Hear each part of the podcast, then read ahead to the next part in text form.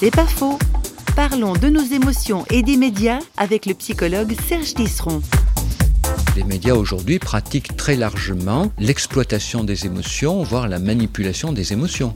Aujourd'hui, les journalistes se montrent à nous comme éprouvant des émotions et qui nous invitent à les éprouver à notre tour. Hein. C'est-à-dire qu'on le voit s'attrister en nous racontant quelque chose, on a tendance à penser que l'information est triste. Si on le voit se réjouir, on a tendance à penser que l'information est gaie. Et souvent, nous sommes vis-à-vis des journalistes de télévision comme un enfant vis-à-vis de ses parents. On comprend pas trop l'enjeu de l'information, mais on se cale sur l'émotion montrée par le journaliste. Donc aujourd'hui, Aujourd'hui, les journalistes sont des gens qui utilisent beaucoup les émotions pour euh, donner aux informations qu'ils donnent, je dirais, une couleur, une forme émotionnelle qui permet à ces informations d'être acceptées plus facilement parce qu'elles ne déroutent pas, parce qu'on en a le mode d'emploi émotionnel.